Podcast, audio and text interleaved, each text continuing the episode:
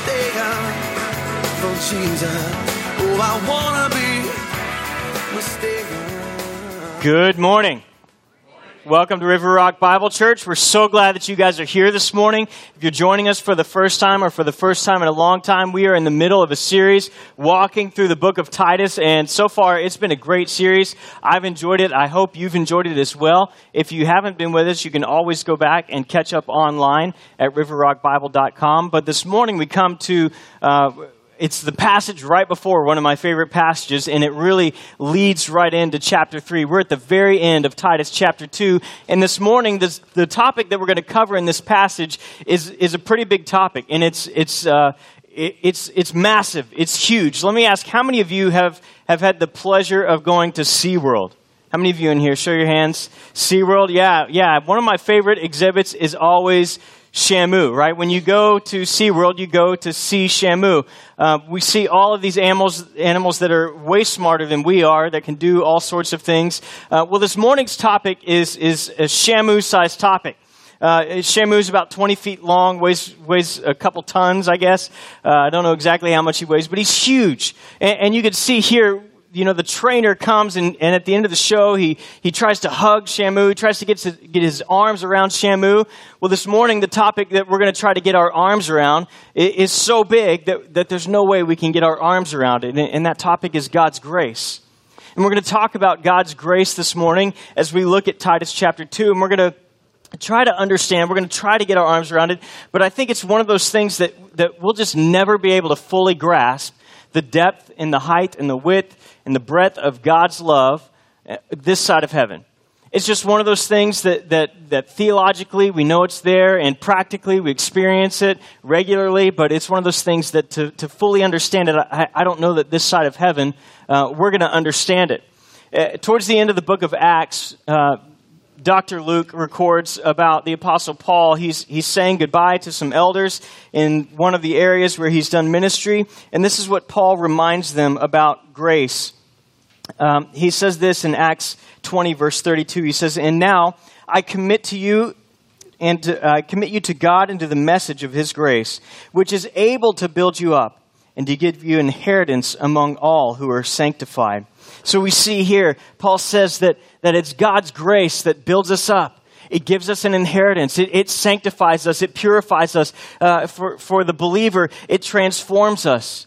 Uh, we know that God's grace is huge, and Paul wants us to understand the height and the depth and the breadth of God's love. And so, as we turn to Titus chapter 2, we're going to actually start at the end of this passage, looking at verse 15, and then we're going to go back and we're going to look at some things. So, let's start together. Titus chapter 2, verse 15, down there at the bottom. Paul tells Titus, a young man, he's been talking to him about, about appointing elders, about putting order into the church, about uh, the way things are supposed to run in the family, instructions for older men, older women, younger men, younger women, slaves, and masters. And then he says this say these things and encourage and rebuke with all authority. Let no one disregard you. Paul says, look, you're to go out and you're to teach these things, and I want you to encourage. I want you to encourage the people with these things. Now, the word that's used there to encourage is the Greek word parakaleo. It's the same word that in context is often used for the Holy Spirit. And it, it simply means para, uh, uh, along, and kaleo, to call out, right, or, or to come alongside. And so he's saying, look, call these things out, come alongside of them and, and teach these things. And, and, and, then he goes on and he says, uh, come alongside of them and do what? He says, and, and what? What does it say? Come alongside and you can talk in church, it's okay. Encourage and rebuke. Now, most of us, when we hear the word rebuke, we think it's a bad thing.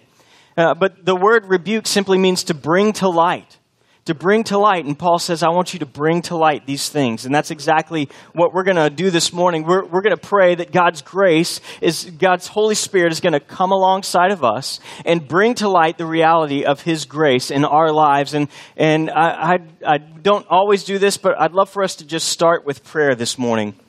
Father, um, we ask that as we come before you, that you would just shine this massive spotlight on your grace in our lives. Lord, although we can't fully comprehend it, uh, I pray that you would give us a deeper understanding. And Lord, that that understanding would lead to action and, and to applying your grace into our lives. We pray this in Jesus' name. Amen.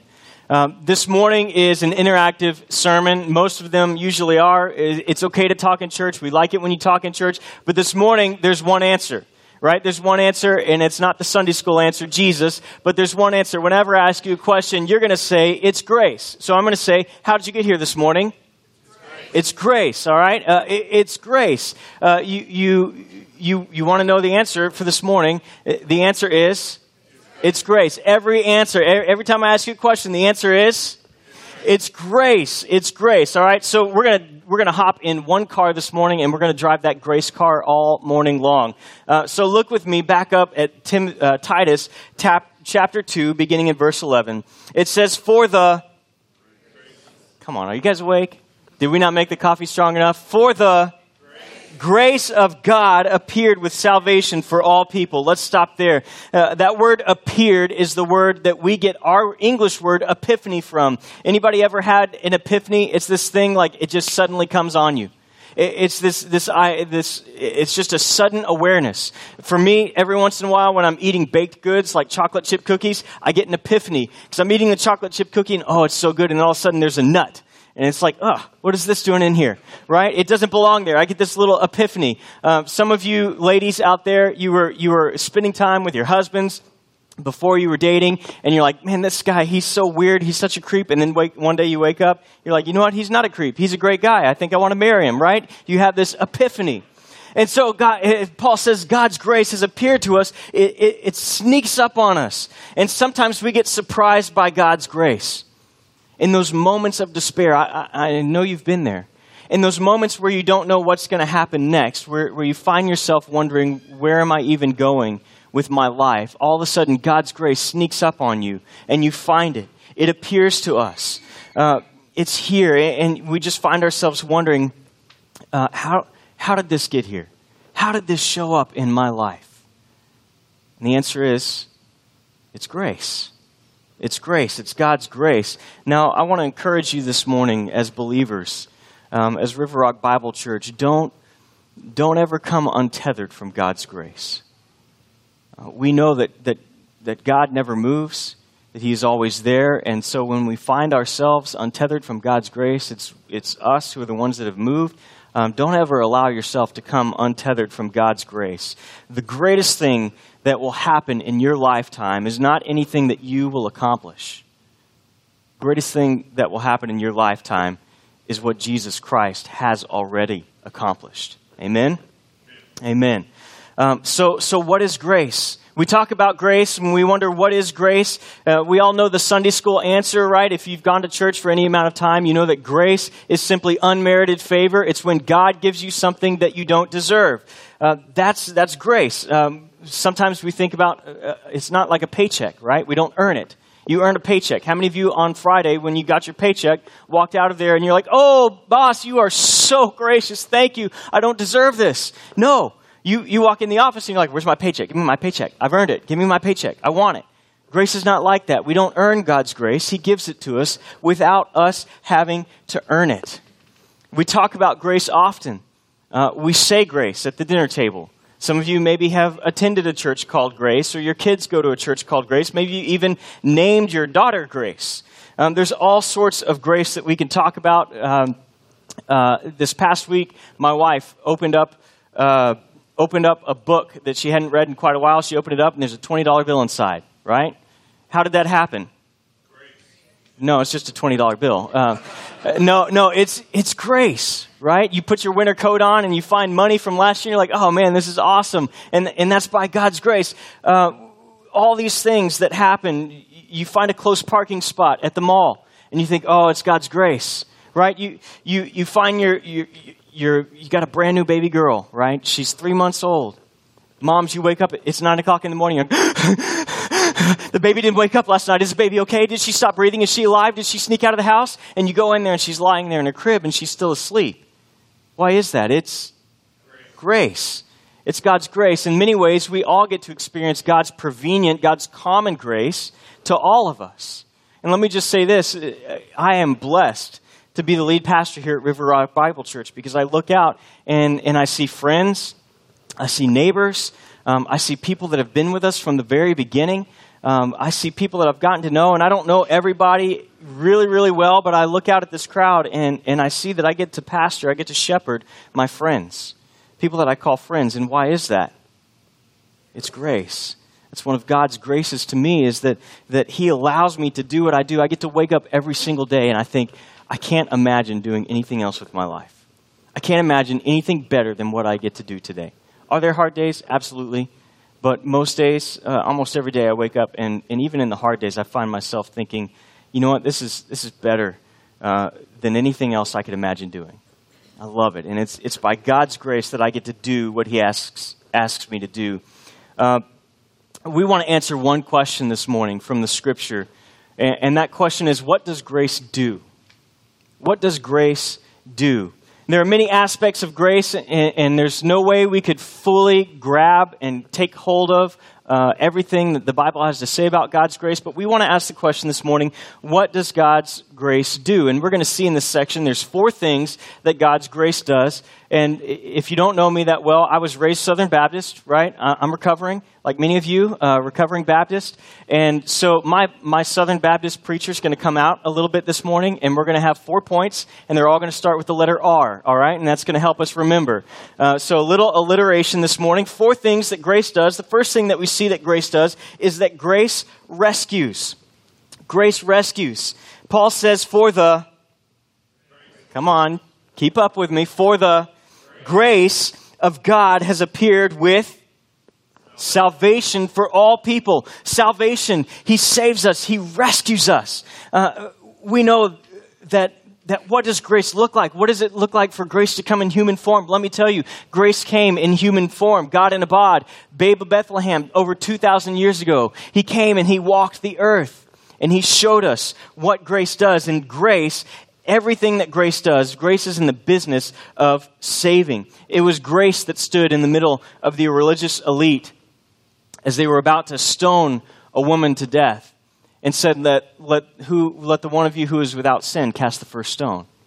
It was grace that, that sat at a hot, dusty Samaritan well with a woman of ill repute and said, uh, You've come here to get a drink of water. Let me give you living water that you would never thirst again. And he changed her life. Grace Jesus Christ is in the business of rescuing, of saving. You want to know how grace thinks? You want to know how grace acts? You want to know what grace does? Just turn to Matthew, Mark, Luke, and John and start reading. And you will read what grace does. Uh, in fact, it's the Gospel of Luke records Jesus' mission statement. And, and, let me tell you this if you're here this morning, you're a follower of Jesus Christ, you ought to have a mission statement. You ought to have a reason that you suck air on this earth. Okay? Mine comes from 2 Timothy chapter 4.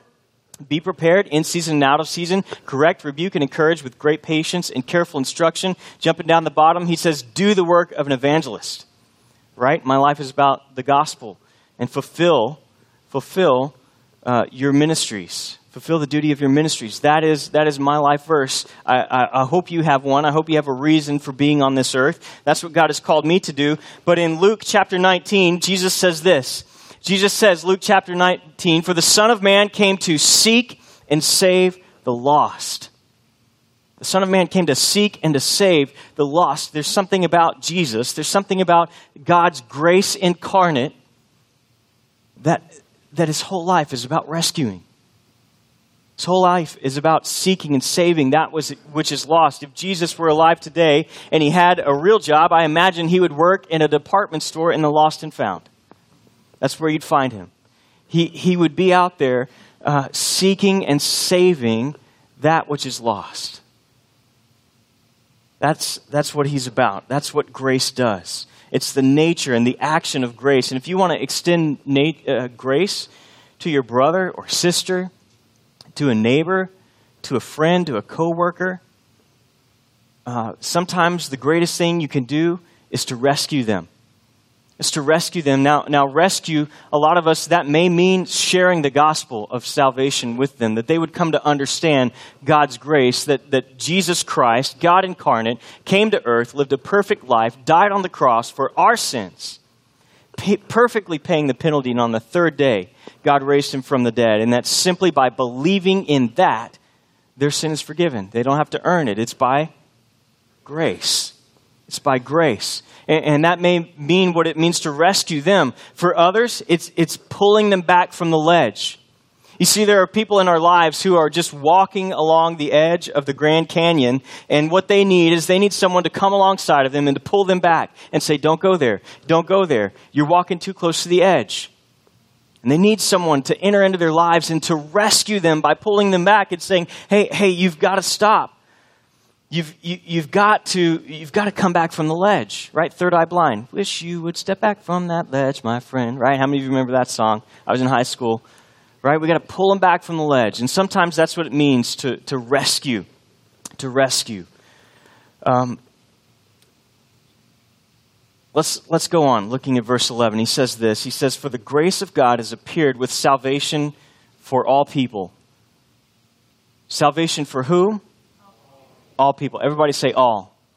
All. Now, some of you who are Calvinists in here, or you like Calvin's writings, right? You're freaking out right now, but you're like, oh, oh, oh, it says all. I don't know what to do with this. Where's the whiteout? How do I take this out? Oh no. And, and you're so wrapped up in, in your theology. You got to be careful now. You got to be careful. Now, now notice, uh, people get so, they get their undies so knotted up over this, you know, if they're Calvinists, so knotted up of this salvation for all, right? That they, they freak out and they think someone's going to get to heaven that doesn't belong there.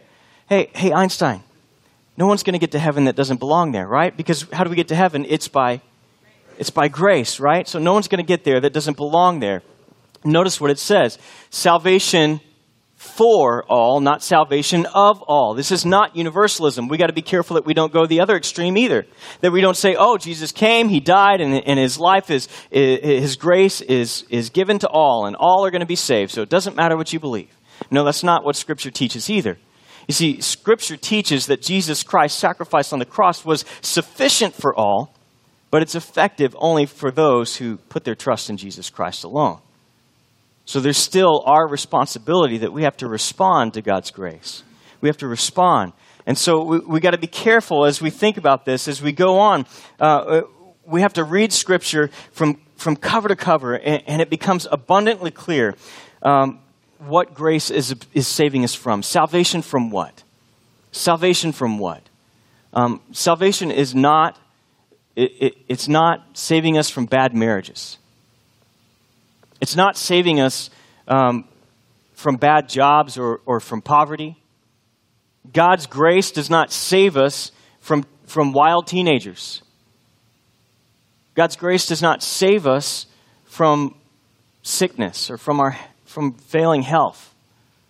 God's grace, as you read Scripture cover to cover, God's grace, His Son Jesus Christ, His sacrifice, was to save us from our sins. To save us from our sins, to rescue us. Because here's the reality um, every single one of us, apart from the grace of God, was destined for hell. But the grace of God appeared in human form. His name was Jesus Christ. And he said, I will pay the penalty. I will give them grace, something they don't deserve, so that God the Father could spend all eternity with His creation for all those who choose to put their trust in Him. It's by grace. It's by grace. Um, I love what D.L. Moody says. How many of you guys like D.L. Moody? Oh, good. I'm glad he's not alive to see that. Um, uh, I love D.L. Moody, and, and I love what he says. He says, The law tells me how crooked I am. The law tells me how crooked I am, but grace comes along and straightens me out. Grace comes along and straightens me out. And, and that's exactly what Jesus Christ does. He, he saves us, He rescues us so that we, um, that we could come into relationship with God our Father. And there are people in your life this week who need to be rescued. They need to hear about the grace of God who came in Jesus Christ. And, and when you share the gospel with them, guess what? You, you get to be grace to them you get to be grace to them. Um, grace doesn't offer us a free pass to sin. Paul, Romans 6, chapter 1, probably my, one of my absolute favorite chapters in all of Scripture. Romans chapter 6, he says, Shall we continue in sin that grace may abound? By no means. By no means. Heck no, is what he says. No, we don't sin more that we get more grace. Um, grace is not, a, not the freedom to sin, it's the freedom from sin. It's the freedom from sin. God's, God intends for you to be uh, a reflection of the reality that you are saved, and that when He looks at you, He sees you as righteous as His Son Jesus Christ, and He are, intends for our lives to be a reflection of that. It's not freedom to sin; it's the freedom from sin. That's why Paul, um, Paul has a Popeye statement, right? Did you realize that that Popeye uh, he he ripped off the Apostle Paul, right? And here this week you thought Melania Trump was the first person to ever plagiarize. Uh, no, no. Uh, 1 Corinthians 10 15. 1 Corinthians 10 15, Paul says, I am what I am. I am what I am, but by God's grace. But for the grace of God. I am what I am. And Paul says, Look, I, I'm a sinner, but by the grace of God. Think about, think about who Paul was before he came to know Christ imagine if I were to bring someone out on stage this morning and, and I said, hey, um, this is Joey. Uh, Joey is from ISIS, and he's given his life to Christ. And, and just last week, he was, um, he was decapitating Christians, but now he's a believer, and he wants you to come to his house after lunch, after church today. How many of you are going? Right? That kind of puts it in the context. This is, this is Paul, who was murdering Christians. He was giving approval and he, he stands up in, in church one day. He shows up to your church and he says, Hey, I, am here. I've given my life to Christ. Um, I, would love to, to be your pastor. I'd love to teach you. Who wants to come with me to plant churches? Uh, and, and, that kind of gives us the context of what it was like. And Paul says, Look, there is no reason for any Christian ever to pay attention to what I have to say because of my past. But by the grace of God, I have this wonderful ministry where I get to see men, women, and children putting their trust in Jesus Christ and seeing their lives changed. Many of us here may feel like, how could God ever use someone like me? Yeah, Pastor, you don't know the things that I've done. Um, you don't know the things that I've thought. You don't know the places I've been. You don't know the stuff that happened to me. There's no way God could ever use me. Um, but for the grace of God. But for the grace of God. I am what I am.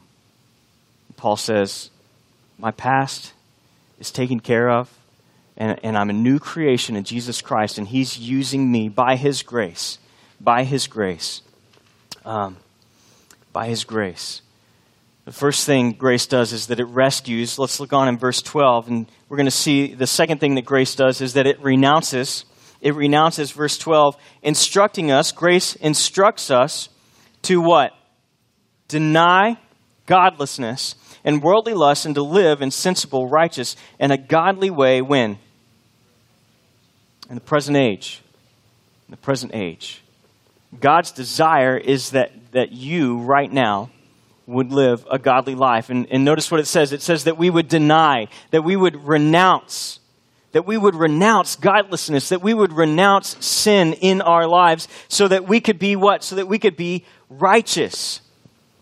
Righteous. Everybody say righteous that we would be righteous. That word righteous means upright, not uptight.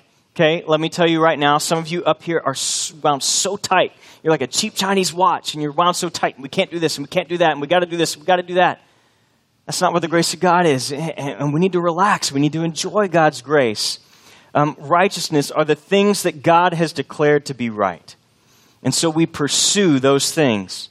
And what does grace do? It teaches us to renounce, to deny ungodliness and worldly passions and to live self controlled, upright, and godly lives. Not in heaven, but now, right now. Right now. Um, when and where do we live out our grace? It's not when we get to heaven, it's, it's today. It's today. We get to live out our grace. And, and let me tell you, God is just as concerned um, with what you do on, on Wednesday morning and on Saturday night as he is with, with where you are and what you're doing right now. And his desire is not that we would just live out grace on Sunday morning, but that we would live it out throughout the week. The second thing we see is that, that God's grace trains us. It trains us. It says He's instructing us. That word instructing means that He's, he's training. Uh, it, it's like riding a bicycle. When you teach your kids to ride a bicycle, what do you put on there? Training wheels, not this, Dad. I'm like, hey, you got to figure it out on your own. Come on, let's do it. Um, maybe that's why my kids can't ride a bike yet. But uh, we have training wheels, and it trains us. God's grace trains us to be righteous. What does it train us to do? It trains us to renounce sin. It trains us to say no. It trains us to say no. Um, some, as I mentioned earlier, some of you are walking along the edge of the Grand Canyon, and what you need is you need God's grace to enter into your life and to help you say no. We often pray for strength, and, and I would say rather than, than simply praying for strength, we need to pray for the grace of God to overwhelm us, that we would be pulled back from that ledge. Now, let me say this. This is, this is one of the graces of God that is not, not part of the common grace that we all get to experience. Um, we know from Scripture the, sun, the, the rain falls on the righteous and the unrighteous, unless you're in Texas in July, and then the rain falls on no one. Um, but we, we all have this common grace. We get to experience the sunrise and the sunset and the cool breeze. Everyone gets to experience that part of God's grace. But, but there's this part of God's grace that only those who have put their trust in Jesus Christ get to experience. And that is that, that we no longer have to say yes to sin. We get to say no to sin. And we, we look, and let me, let me make this clear. This is for those who have put their trust in Christ. This isn't something that non Christians have. And so, Christians, let, let me tell you stop being frustrated when the non Christians around you act like non Christians, when they're walking along the edge of the Grand Canyon and they fall in and they climb back out and then they fall in and they climb back out and they fall back in, you're like, why do you keep falling in? It's because 2 Corinthians 4 4 tells us that they're blind. They don't see. They don't have God's grace to enter in their life yet to help them say no. What they're in need of is they're in need, first of all, of God's grace to come alongside and rescue them through the power of Jesus Christ. And so we shouldn't be frustrated when non Christians act like non Christians because they're simply being true to their nature. They're not hypocrites, they're just being true to their nature. And what they need is for someone to be grace for them, to enter in their life and share the gospel with them. Now, let's, let's look at, at Romans chapter 6. Romans chapter 6, um, I want us to, to jump into this. Paul, Paul says, um, you know, de- deny the worldlessness, uh, the godliness and worldly lusts. What are the worldly lusts? First John tells us, Uncle John, he says, uh, the lust of the flesh, the lust of the eyes, and the boastful pride of life. What is the lust of the What is the lust of the flesh? The things that make me feel good. What's the lust of the eyes? The things that make me look good. And what's the boastful, boastful pride of life? Um, my desire for everyone in this room to know that I am good. And, and Paul says we've got to deny that. We've got to walk away from that. We've got to rely on God's empowering presence by His grace to say no. That God, God saves us to sanctify us. God saves us to sanctify us. God does not waste His justification. God does not save you without a plan to also justify you. So many times people say, well, you know what? I've got my fire insurance. I put my trust in Jesus. Uh, uh, I've got my get out of hell free card and now I can live however I want, and that's just not reality. God has saved you to also sanctify you, to set you apart, to make you more like the image of his son, Jesus Christ. Let's look at Romans chapter 6. Romans chapter 6. We're going to start in verse 12 as soon as I get there.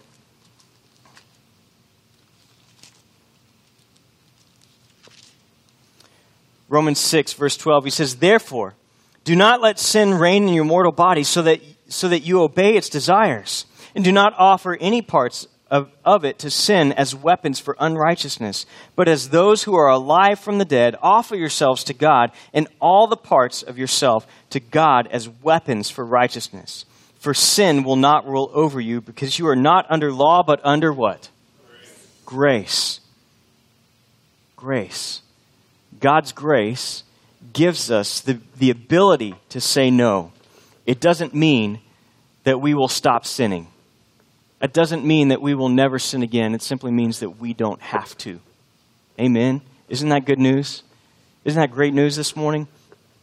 Third thing, the third thing that, that God's grace does is that it rescues us. Verse 13.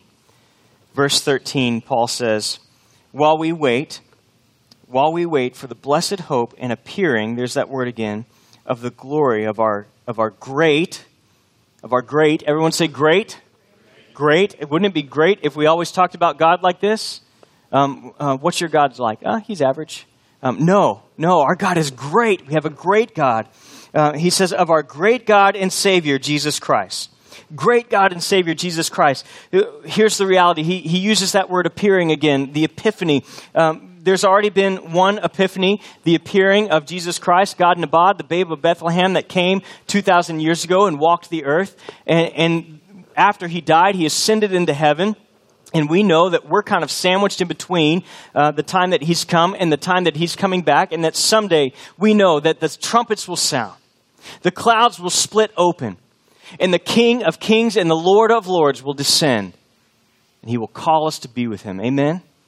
Feel like my Baptist is showing again, all right? Uh, that is great news that God is calling us. God is wanting us to come and be with Him again. And we're just in this time that we are, we are waiting. That word waiting that He uses there is the present. While we wait, that's the present tense. That, that we are to be waiting every single day. How many of you, uh, growing up, my family could get out of the door Monday through Friday by 7 a.m., no problem. Sunday morning, it was like Satan sent his little demons to our house, and we were struggling to get out the door by 9:30 in the morning. Right? Um, my mom did not like to be be late, and uh, she she was actually the one that didn't like to be late. So she would be out in the little 1990 maroon Ford Taurus, uh, honking that horn.